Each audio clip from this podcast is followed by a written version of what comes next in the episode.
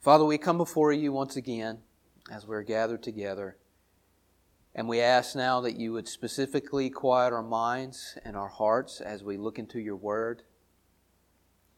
Lord, it's very easy to be distracted, to think about other things, whatever they may be, uh, struggles within our own lives, hardships, things that are going on that we're discouraged by. All of these things can be clouding our minds, they can be clouding our hearts, and it can be so hard to, to focus on what you are saying here in your word.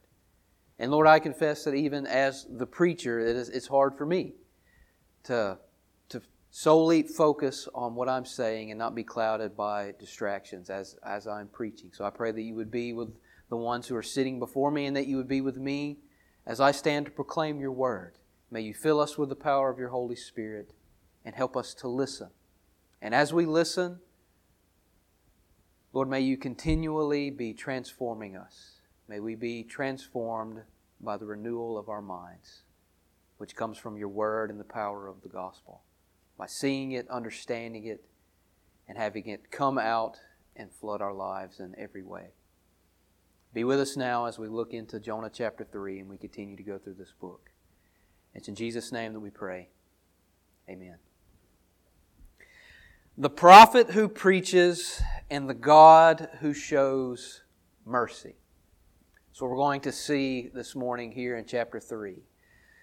The prophet who preaches and the God who shows mercy. And if you remember last week, we were looking at chapter 2, and what we saw there in chapter 2 was the prophet who prays and the God who shows mercy. So Jonah, in his distress, he cried out to the Lord in prayer, and God did what? He showed mercy, didn't he? He showed mercy on Jonah. Well, now here in chapter 3, Jonah is going to hear once again from the Word of God. It's going to come to him, calling him to go to Nineveh. He's going to go this time. And God is once again going to show mercy. But it's not going to be on Jonah, it's going to be on Nineveh. And so we're going to see what happens as this part of the story unfolds. So please look at look with me at chapter 3 as we read the chapter together, beginning in verse 1. Then the word of the Lord came to Jonah the second time, saying, Arise, go to Nineveh, that great city, and call out against it the message that I tell you. So Jonah arose and went to Nineveh according to the word of the Lord. Now Nineveh was an exceedingly great city, three days' journey in breadth. Jonah began to go into the city, going a day's journey. And he called out, Yet forty days and Nineveh shall be overthrown. And the people of Nineveh believed God. They called for a fast and put on sackcloth, from the greatest of them to the least of them. The word reached the king of Nineveh, and he arose from his throne, removed his robe, covered himself with sackcloth, and sat in ashes. And he issued a proclamation and published through Nineveh, by the decree of the king and his nobles, let neither man nor beast, herd nor flock taste anything. Let them not feed or drink water, but let man and beast be covered with sackcloth, and let them call out mightily to God. Let everyone turn from his evil way and from the violence that is in his hands. Who knows? God may turn and relent and turn from his fierce anger so that we may not perish. When God saw what they did, how they turned from their evil way, God relented of the, of the disaster that he had said he would do to them, and he did not do it. Now, as we prepare to walk through this whole chapter, all 10 verses, I'm going to be handling the chapter in four parts. So, in verses 1 to 3, we are going to see primarily that Jonah is recommissioned by God. Then in verses 4 and 5, we're going to see that Jonah preaches to the Ninevites and they believe. In verses 6 to 9, we're going to see that the Ninevite king believes. And then in verse 10, we'll see that God relents from his judgment. So those are the four parts that we're going to handle the chapter in. Now let's look together at verses 1 to 3, where Jonah is recommissioned by God. So we see in verses 1 and 2 this the word of the Lord comes to Jonah. The author says, the second time, saying, Arise, go to Nineveh, that great city, and call out against it the message that I tell you. That's verses 1 and 2. So as we start here in chapter 3, we are pretty much where we left off in chapter 1, right? In chapter 1, what did we see? The word of the Lord came to Jonah, saying to him, Arise, go to Nineveh, that great city, and call out against it, for their evil has risen before me. And what do we see here? The same thing. So we're, we're back to where we started. And not only does these two verses look familiar, but you may have already noticed in your own personal reading that chapters 3 and 4, they strangely look familiar to chapters 1 and 2, don't they? You may have noticed that. The reason why they look strangely familiar is because chapters 3 and 4 actually, well, they, they mostly parallel chapters 1 and 2. So chapters 3 and 4 mostly parallel chapters 1 and 2. For example, we have here that the word of the Lord comes again to Jonah. And then he goes to Nineveh. He finds himself in the midst of these pagans, like he did when he was on the ship. God has mercy on the pagans, like he did on the ship. He's going to have mercy on the people of Nineveh. After that happens, Jonah's going to pray like he did in chapter 2. So you can see that these events are they're right beside each other. And the author he does this on purpose, which we believe is Jonah. So as Jonah is writing this work, he has done this purposefully. He has purposefully made these events parallel one another. And the reason why he has done this is so that you and I as we're reading the book can compare and contrast the events. We can look back, see what happened there, and then we can look again as we come to chapters 3 and 4, and we can see how it continues to unfold, what looks the same, what looks different, and really just see how Jonah continues to act very pathetic, honestly.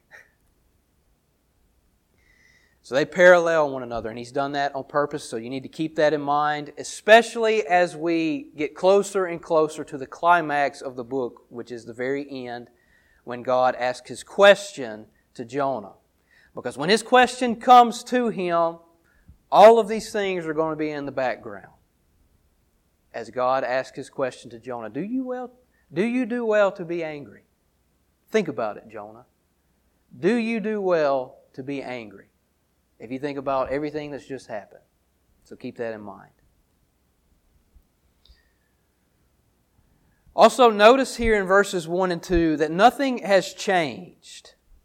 God tells Jonah the same thing that he did in chapter 1. The same thing. Jonah went on his detour. He ran from God because he didn't like the mission that God had given him go to Nineveh, preach against it. You know, possibly because God may have mercy on them. He didn't like that idea, so he ran. Went on this long detour trying to get to Tarshish. It didn't work out. He got swallowed by the fish. God brought him back to land. And now he recommissions him and he tells him the exact same thing. Nothing has changed. So it probably would have been better if Jonah just listened the first time, right? You know, we kind of tend to think similar in all situations if we're honest. You know, God may call us to do something, or we especially feel convicted in some area to go and to do something that God would have us to do, but we don't want to do it, and so we may ignore it. We may shy away from it, thinking, you know, maybe if I just avoid it, if I don't say anything, or if I just don't really pay attention to it, God will forget. Or it'll change. You'll say, you know what? I understand. I'll get somebody else. But God doesn't do that here. He doesn't cater to Jonah and what Jonah wants to do. No, God is determined to have him go to Nineveh so that he can show mercy on these people for a specific reason, as we're going to see at the end of the sermon. But all of the while, even though Jonah disobeyed and he ran from God and he tried to escape from the plan of God, the, the presence of God, the presence of this mission, things like that, God still used it for good, didn't He? He still used Jonah's disobedience. Because what happened whenever he ran? He got on the ship with these pagans, these, these sailors, and ultimately it resulted in their salvation. God used Jonah's disobedience for good. They were saved through it. And this testifies to the great wisdom of God. That even though His people sometimes disobey, sometimes they, they run from Him, sometimes they seek to go the other way, it doesn't surprise God and He's able to use it.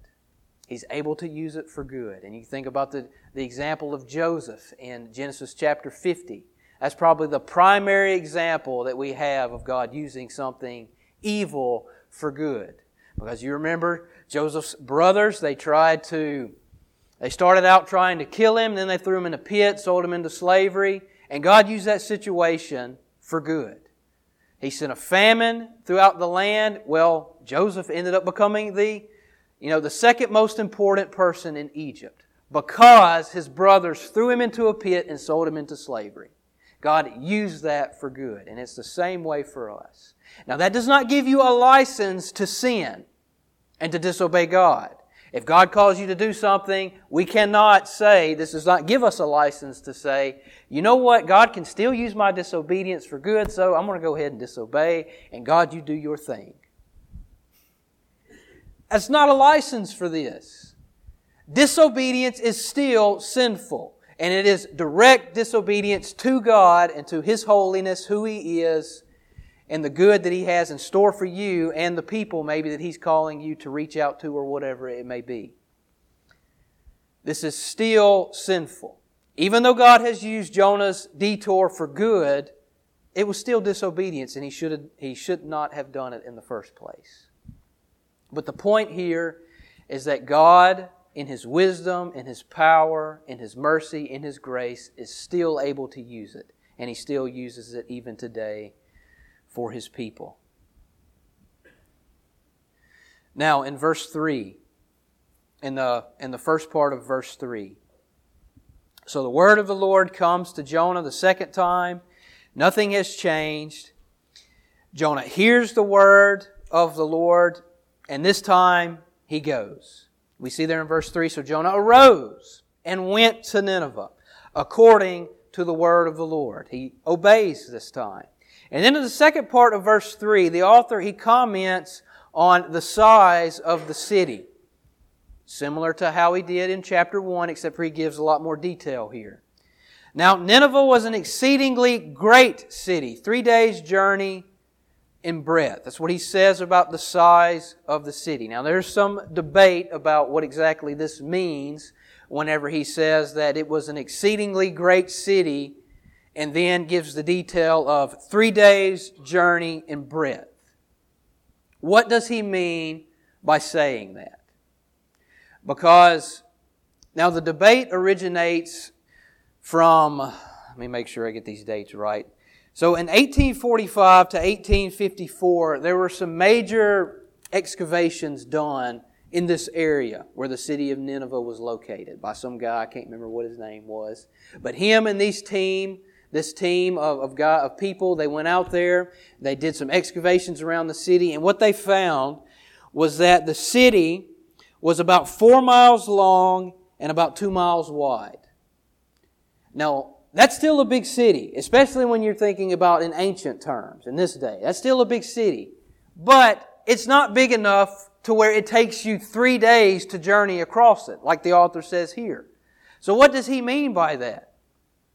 Well, some people say, Well, he's referring to the fact that it took Jonah three days to walk throughout the city, you know, as he preached. He, you know, as he went throughout the whole city, it took him three days. But that's not necessarily what the author says here. He says, three days' journey in breadth. And then in verse 4, it says Jonah began to go into the city going a day's journey. So it doesn't really seem like he's talking about he's going throughout the city and it takes him three days to do it. It leans more heavily on the fact that he's walking through the city and it takes him three days really to get to the, to the heart of the city. And so others comment and they say, well, this is referring to not only what would have been known as the inner city, which is that large portion there, which they excavated, which was four miles long, about two miles wide.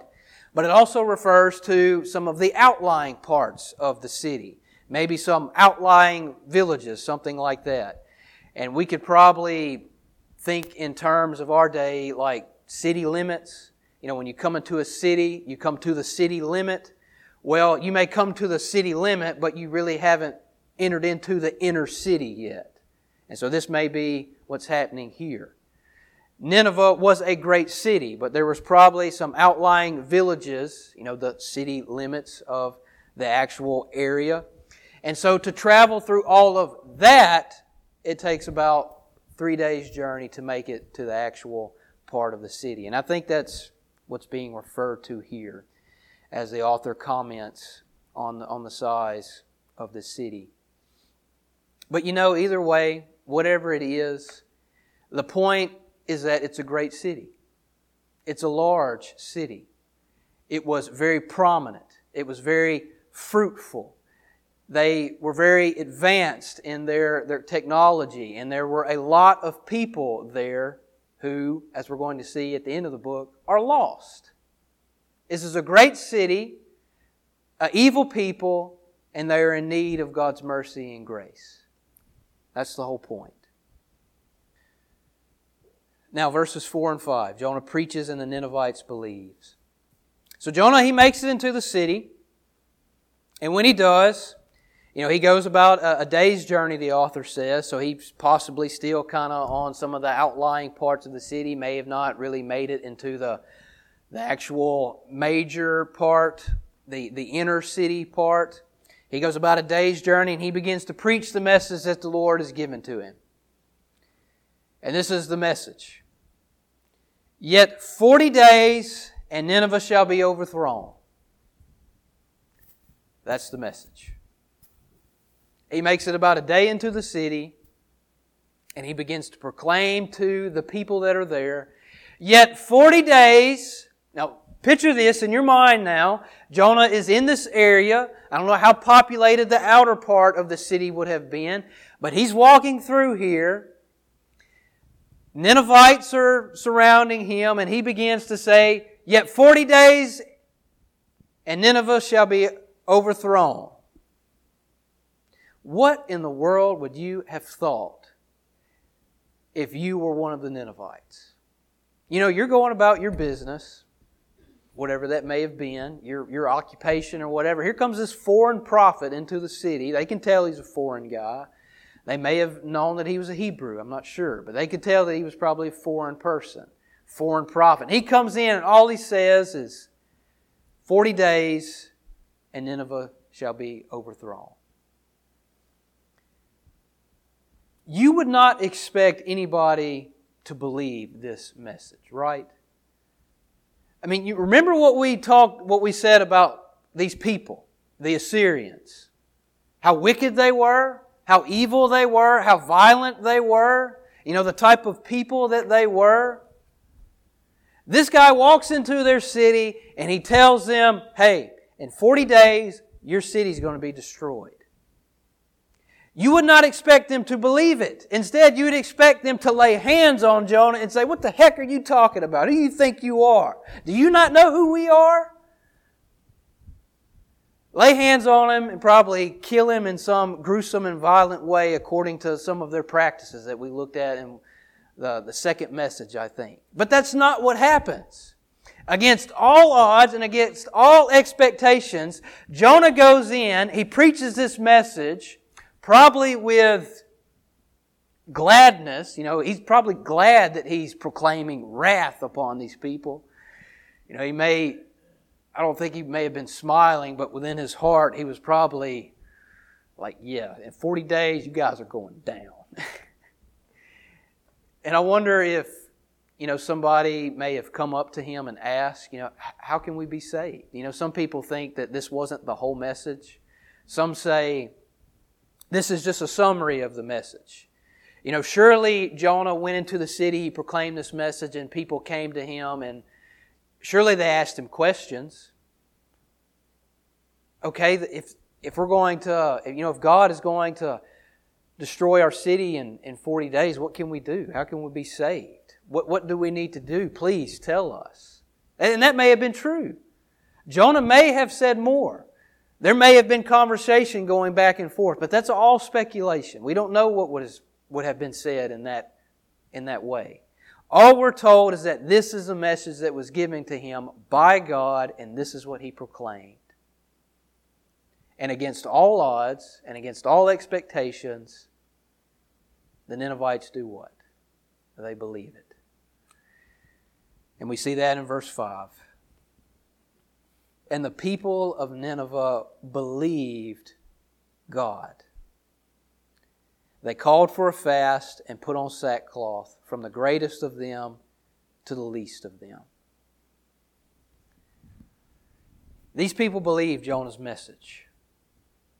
And not only do they just believe what he says is true, but they call for a fast, which just means that they don't eat anything, I guess, for the 40 days, or I'm not sure how long.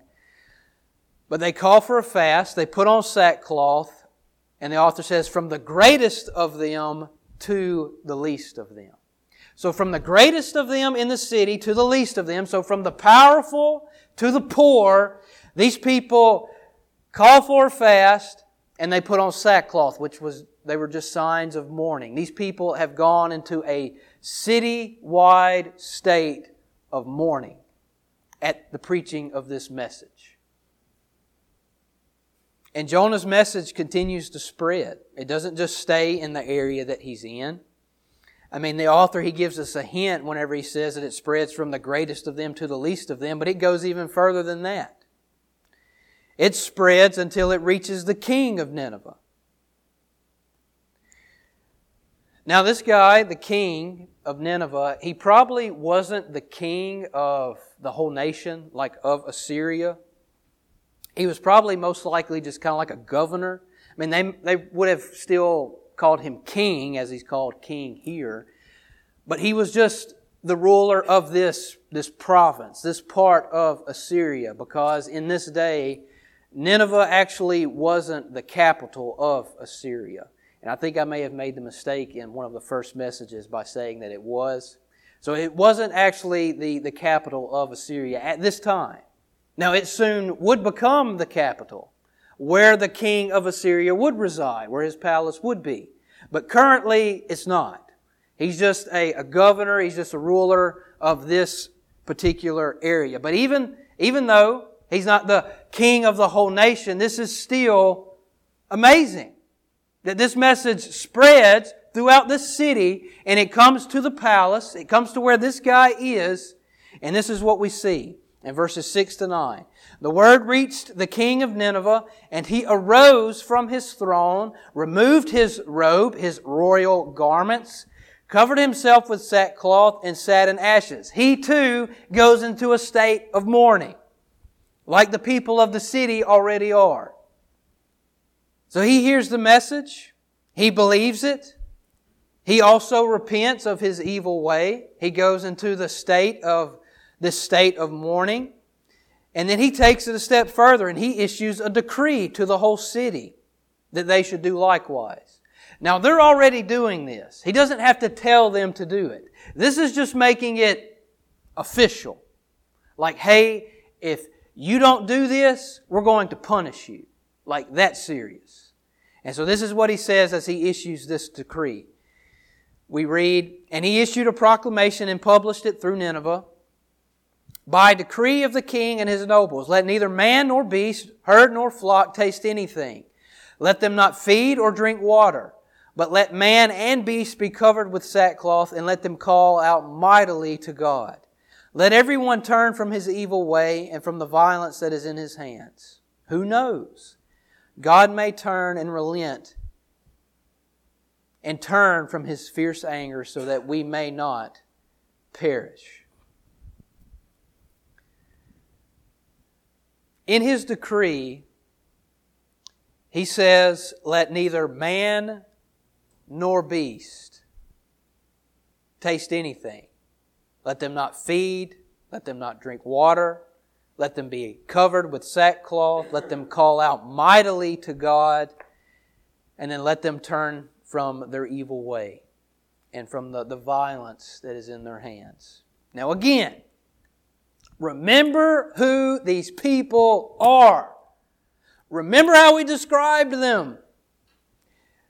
There was no small amount of evil that they were called in this moment to turn from.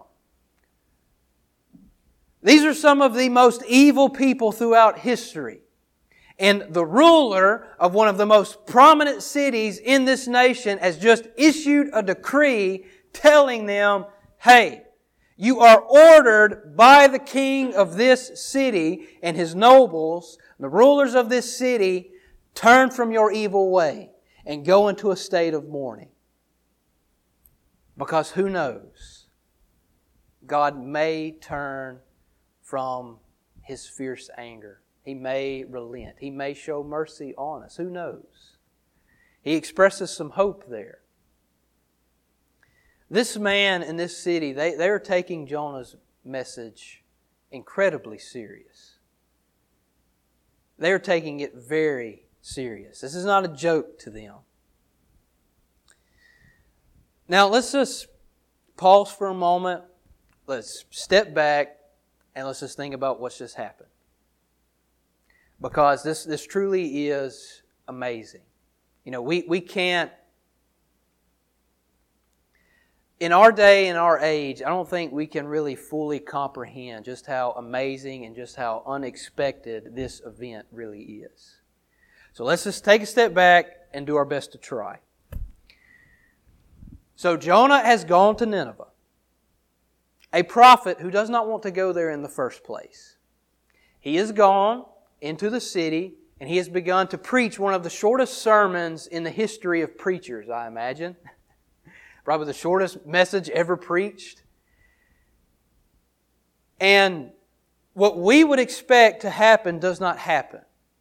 We would expect them to lay hands on him, cast him out of the city at least, and at most kill him. But they don't do that. They believe. They believe his message, this short message, they believe it. They repent. They go into a state of mourning.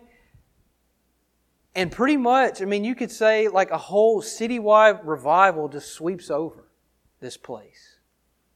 Jonah preaches, these people hear it, and it just sweeps over this entire city until it reaches the king, the royal palace, and then he issues a decree that makes it official. We would not expect this to happen. And if you are one of the original readers, we were one of the original readers of this book, our mouths would probably be hitting the floor at this point. So, how did these people become so convicted? You know, how did they believe? How did they actually believe that Jonah's message was true? How did they treat it so seriously? And how did they actually repent and turn from their evil way? I mean, did Jonah do something special? No. I mean, we've already said he doesn't want to be there in the first place. You know, he's a little bit more resolved to go this time. I mean, God's word came to him and he's obeyed this time, but yet, as chapter 4 is going to reveal, he still doesn't want to be there. He's still not happy about God possibly at this point showing mercy to them. So Jonah hasn't done anything special. was the message that he preaches, that he preached, very eloquent? You know, was it an eloquent message? Was it just one of those speeches or messages that falls on the people and you think to yourself, wow, that was powerful? No. In Hebrew, his message is five words long. I mean, I think it's eight words in English, but it's even shorter in the original language that it was preached. Or, well, he was probably saying it in whatever their language was, so I don't know how long it was in their language, but either way, it's a short message. There's nothing impressive about it. So, none of that can explain it. Now, there are some historians that say, you know, at this time, around Jonah's day, about the time that he would have went into Nineveh and preached to them, there were some strange things going on in this region, like Assyria and Nineveh were being attacked by these foreign armies, and they were being oppressed. And there were also kind of like some strange, what they would have called omens going on at the time like strange natural signs, possibly like a, an eclipse that wasn't supposed to happen according to their calendars, or you know, stuff like that. Superstition stuff. That they would have looked out and seen and say, hey, that's not right, something's going on. You know, all of this stuff is happening for a reason. And then all of a sudden this foreign prophet comes in and he says, hey, 40 days, you guys are going down. And so that may have softened them, that may have desensitized, or not desensitized, but it may have made them sensitive to his message. And that may have all been true. Those things may have happened. God uses that stuff, doesn't he? I mean, this is, you know, God, whenever he brings his message uh, upon our hearts or upon the, the hearts of, of people, doesn't he use circumstances as well? I mean, you think about in our own lives, whenever the gospel has come across us whenever we've believed. You know, some of us may have been put into a, a hard circumstance, a hard situation, hard things going on. A lot of people cry out to the Lord during natural disasters or, you know, all of that, all of that kind of stuff. God uses that every day. He uses things like that to soften the hearts of people so that whenever His message comes across, it cuts them to the heart. And that could have possibly happened here. They could have seen all of that strange stuff, and then here comes Jonah strolling in, preaches a message, and it strikes them to the heart. But even if that's true, we still should not miss the fact that this is solely because of the power of God to save and to show mercy. Even though all of those things may have happened, all of those things could have possibly been going on, this could not happen. In fact, no one can be saved unless it is because the power of God, His mercy, His grace to save. And that's what's happening here. And I think that's the point of the small or the short message. I think that's the whole point of Jonah's message. How short it is, how unimpressive it is. God is showing in this moment, hey, I have set my sights on Nineveh. Yes, I know that they're evil. Yes, it has come before me, but I have decided that I'm going to show mercy, that I'm going to show grace upon these people, and I can do it even if I choose a prophet who doesn't want to go there in the first place, and if he preaches a five word sermon. If I want to save, I will save.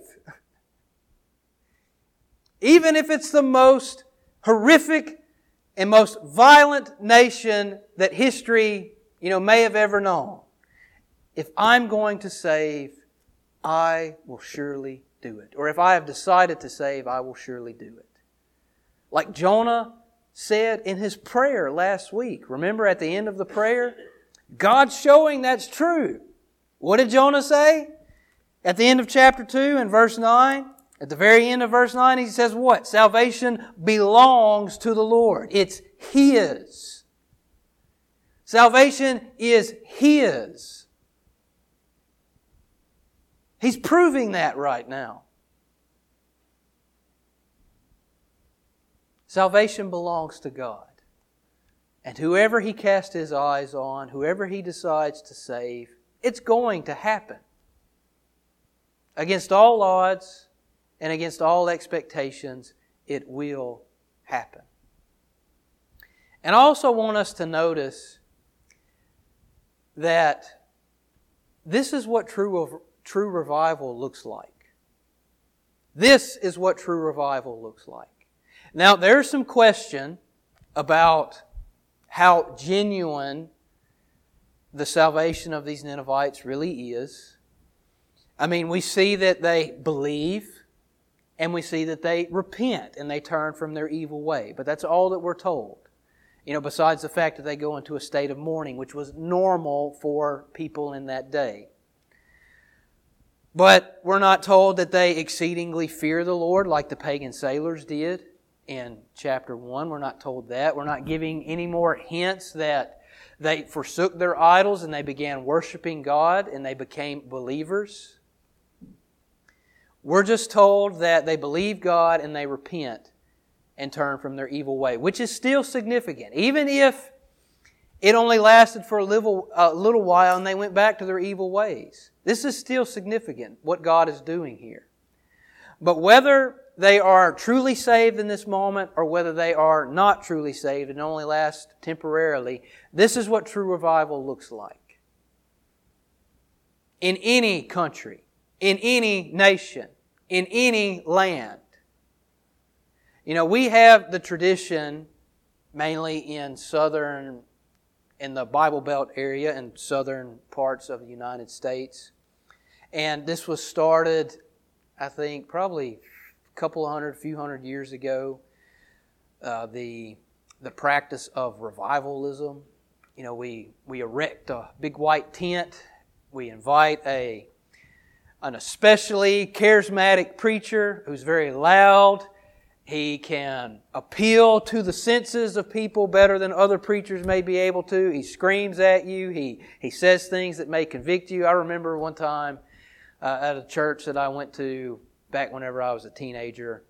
We went to this church and they were having this season of revival. And this preacher came in and he was, of course, he was a very charismatic preacher. And one of the things that he harped on whenever he was in the pulpit was the disobedience of children, which is true.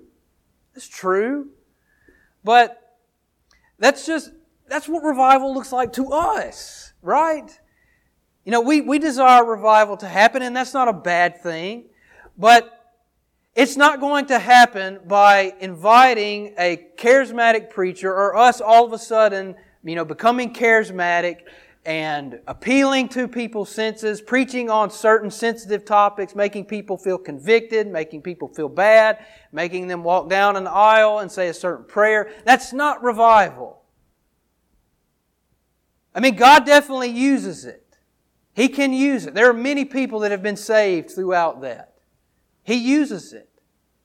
But true revival happens when God's Word is faithfully preached, and then He takes it and He presses it upon the hearts of that community, of that country, of that nation, of that culture, or whatever. Not because of something that we do. Not because of something that's impressive about us or impressive about the preacher. It's because of God and who He is and His power to save. So when we pray for revival, let us pray for revival in that way. Let us have, well, what we see here in chapter 3 in mind. God, may you use us, though we are ordinary, though we are not impressive. May you use us to communicate the power of your word. May you use it to save. That's what revival looks like. Now, what does God do? What does God do whenever He sees their, their belief, whenever He sees their sorrow, whenever He sees their repentance? What does He do? We see it in verse 10. When God saw what they did, how they turned from their evil way, God relented of the disaster that He said He would do to them. And he did not do it. I want you to notice there that the author says that God did not do it twice. You know, just in case we missed it, he says it twice. God relented of the disaster he said he would do to them, and he did not do it.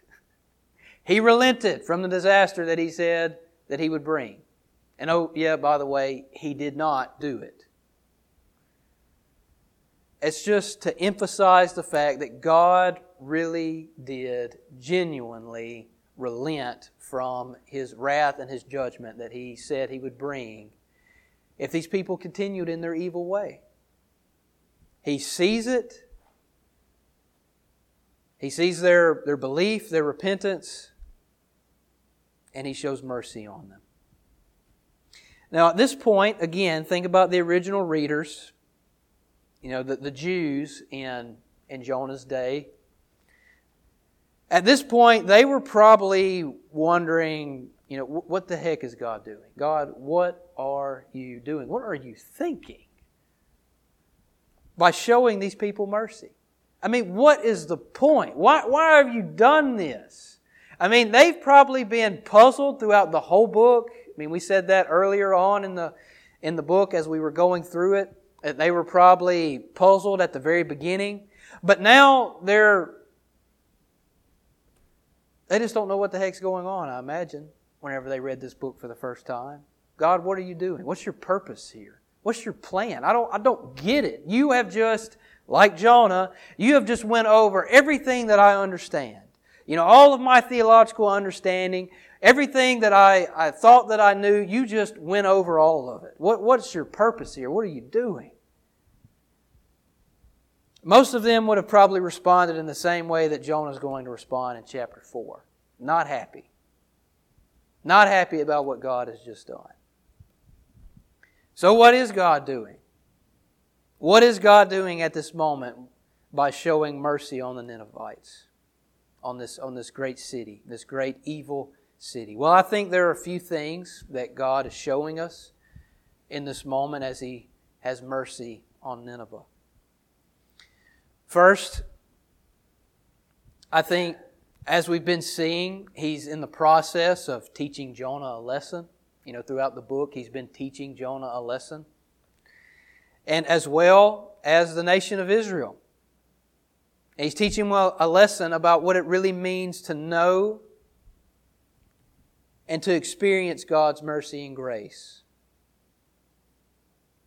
He's teaching them what that really looks like, what it really means to, to know God and to know His mercy, to experience it. Because when you know God and you've truly experienced His mercy, His grace, His steadfast love, you want to share it, don't you? We were talking about that in Sunday school this morning. You know, it was one of the primary parts of the lesson that we were looking at. The example of David and the mercy that he had been shown by God, and then he extended it to one of Jonathan's sons. When you truly know God and you've experienced His mercy, you've experienced His grace, it can't just stay with you. it overflows. I mean, because that's who God is. God's mercy doesn't stay to Himself. It overflows. I mean, that's why He created in the first place. He wanted to share who He is. And so how can a people who claim to know God and to have experienced God and His mercy receive that mercy and it just stop there and not go anywhere else? It can't. And that's what God's trying to teach them. That's what He's trying to teach Jonah. That's what He's trying to teach the Israelites. And that's what He's still trying to teach us.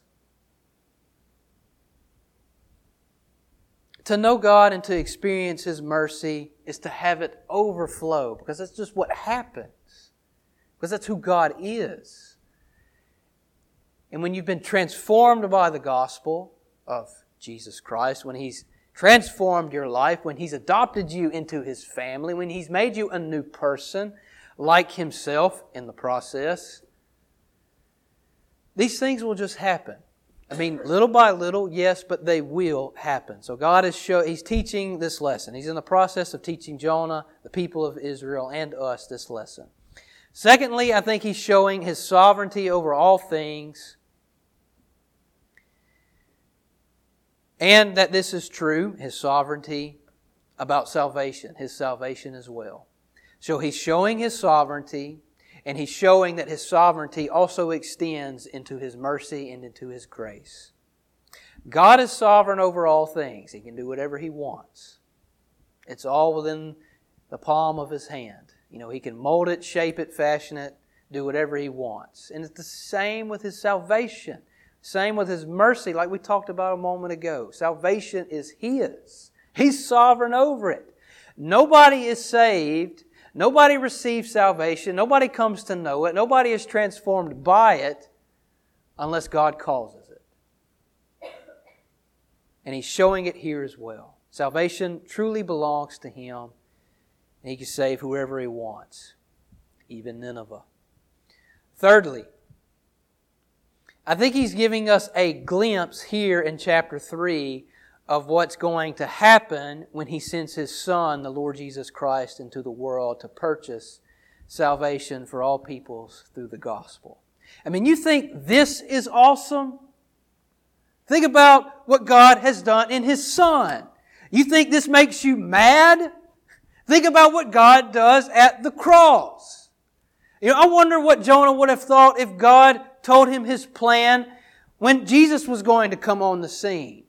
Because God just didn't save one certain people group through the cross. He saved or He provided salvation for all peoples, for all tribes, for all tongues, for all nations. Christ came on the scene. He died. He rose from the grave.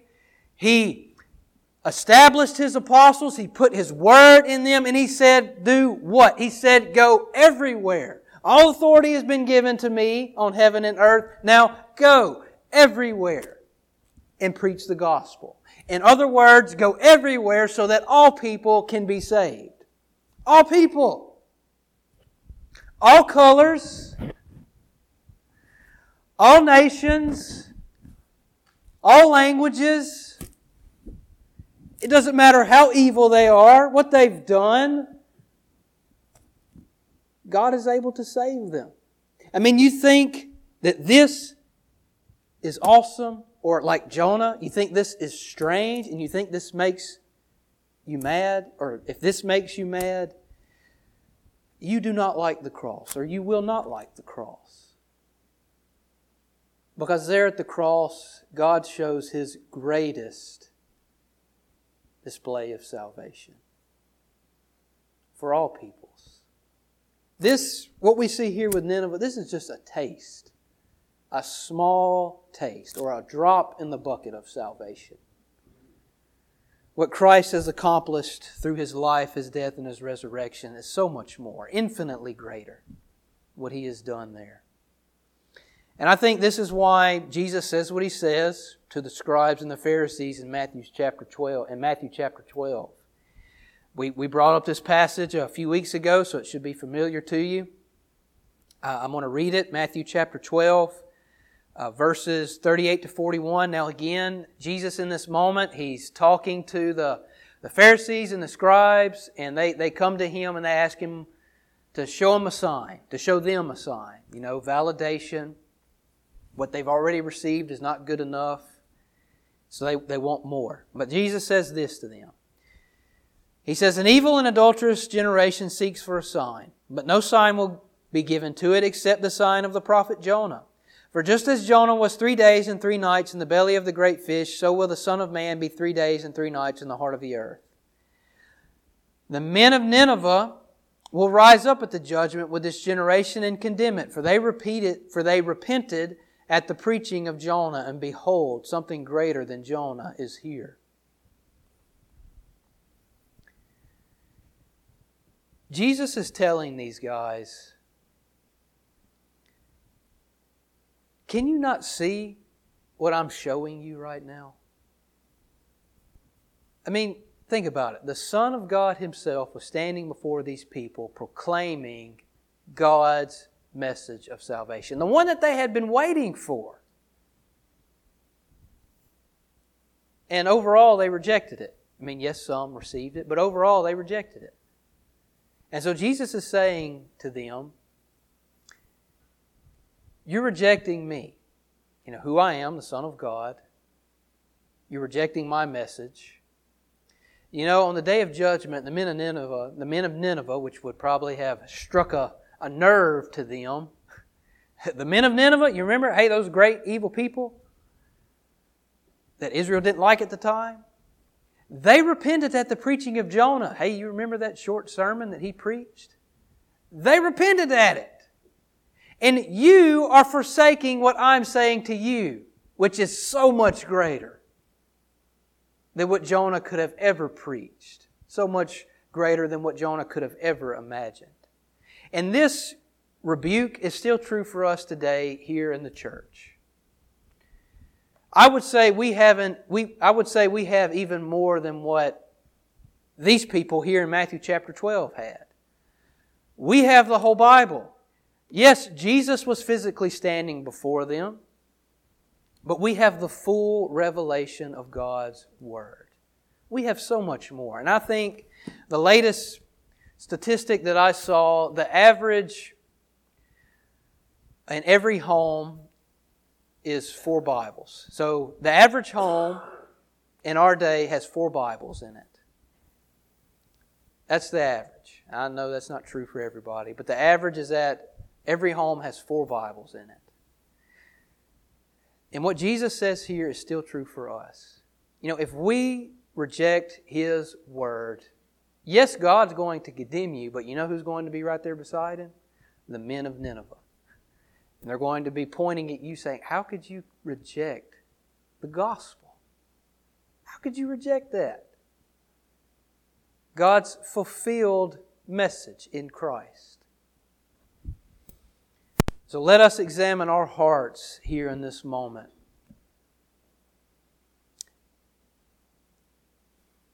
What do our hearts look like? Are they hardened toward the gospel? Are they like the people in Jesus' day. You know, the, the, gospel is not enough for me. Jesus, what you're saying is not enough. I need more. Or have they received the gospel? Have our hearts genuinely received it? And have they been transformed by it? Let us genuinely ask ourselves that question daily. Now, before we close, let's, let's look back at Jonah for a moment. So Jonah has finally preached to the Ninevites.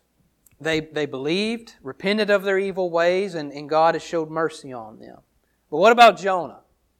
You know, how is he going to respond to all of this? Well, he's not going to be happy. In fact, he's going to be so unhappy that he asks God to take his life. We're going to see Jonah sink once again into despair because of God and what he has done, the mercy that he has shown. God, however, he's going to continue to show great mercy and grace upon Jonah, and he's going to do something that we haven't seen yet.